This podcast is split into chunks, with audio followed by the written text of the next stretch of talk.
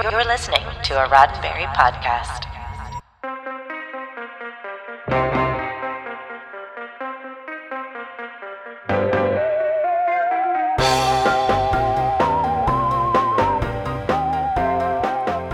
Tentacle monsters from outer space attack the Go Go space station. I'm Jessica Lynn Verdi, and this is your Sci Fi 5, your five minutes of science fiction history for December 1st. In 1968, the space race was red hot. No nation had set foot on the moon yet, and the public was gaga for stories about outer space adventures and the threats out there. Green Slime is one of the most deliriously entertaining outer space horror stories captured on film. An asteroid hurtles towards Earth with 10 hours until collision. Scientists at the United Nations Space Command know that the only way to save our planet is by sending a manned mission to land on the asteroid and destroy it with explosives. The most qualified man for the mission is disgraced Flight Commander Jack Rankin, who looks like a pilot in a cartoon. His trip to the asteroid includes a layover on the space station Gamma 3, currently being commanded by Rankin's former friend, Commander Vince Elliott, now engaged to marry Rankin's ex girlfriend, Dr. Lisa Benson. This is quite the bizarre love triangle of characters with soap opera names. On the asteroid, our heroes discover green puddles of microorganisms that are attracted to the electrical equipment. Due to the mission's urgency, Commander Rankin sensibly refuses to let this alien lifeform onto his ship, but a splash of green slime is unwittingly brought back to Gamma 3 after the successful destruction of the asteroid. The crew members celebrate the victory in the most 1960s of ways by throwing a dance party complete with colorful miniskirts, mixed drinks, and Herb Alpert sounding music.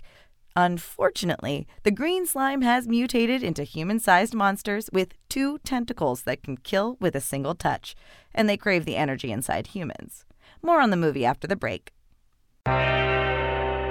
In the first season of Shabam, we launch a zombie apocalypse, separating three kids from their parents. Whatever that was, it's not Mrs. Krasinski. Yes, this action is getting closer! And narrow escapes. Go right! No, no left!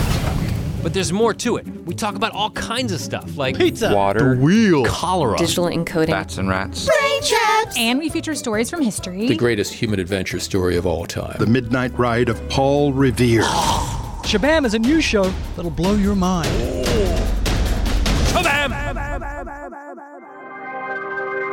From Space Station Gamma 3 to the asteroid, every location uses a semi detailed model for exterior shots, making green slime a feast for the eyes. Similarly, the evolved monsters were played by children in rubber suits, giving it a strong 60s kaiju vibe. That's somewhat appropriate since Green Slime was an international co production between Japanese studio Toei, which provided the crew and locations, and MGM, who provided the funding and script. A third studio called Ram Films is also credited, which apparently had financiers in Italy, leading to Italian actress and former Bond girl Luciana Paluzzi playing Dr. Lisa, as well as it leading to some very Italian seeming fashion. The international team at work here might also explain the stilted dialogue. The repetition between characters makes this exactly the kind of thing that TV shows Danger 5 and Garth Marenghi's Dark Place satirize. The film was directed by Kinji Fukasaku, who had a long and prolific career, including the epic crime series Battles Without Honor or Humanity, the controversial Battle Royale, and the Japanese portions of Tora Tora Tora. He said that he wanted to make Green Slime as a parable for what America was doing in Vietnam. On the surface, this seems silly, but almost everything that Commander Rankin does makes the situation noticeably worse. Huh, maybe Fukasaku was onto something. Oh, the movie is also famous for its psychedelic garage rock theme song, which is linked to in our show notes. Green Slime!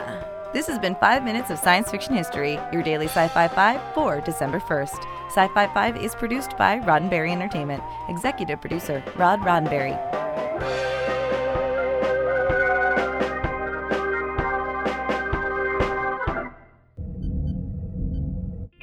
This is a Roddenberry podcast.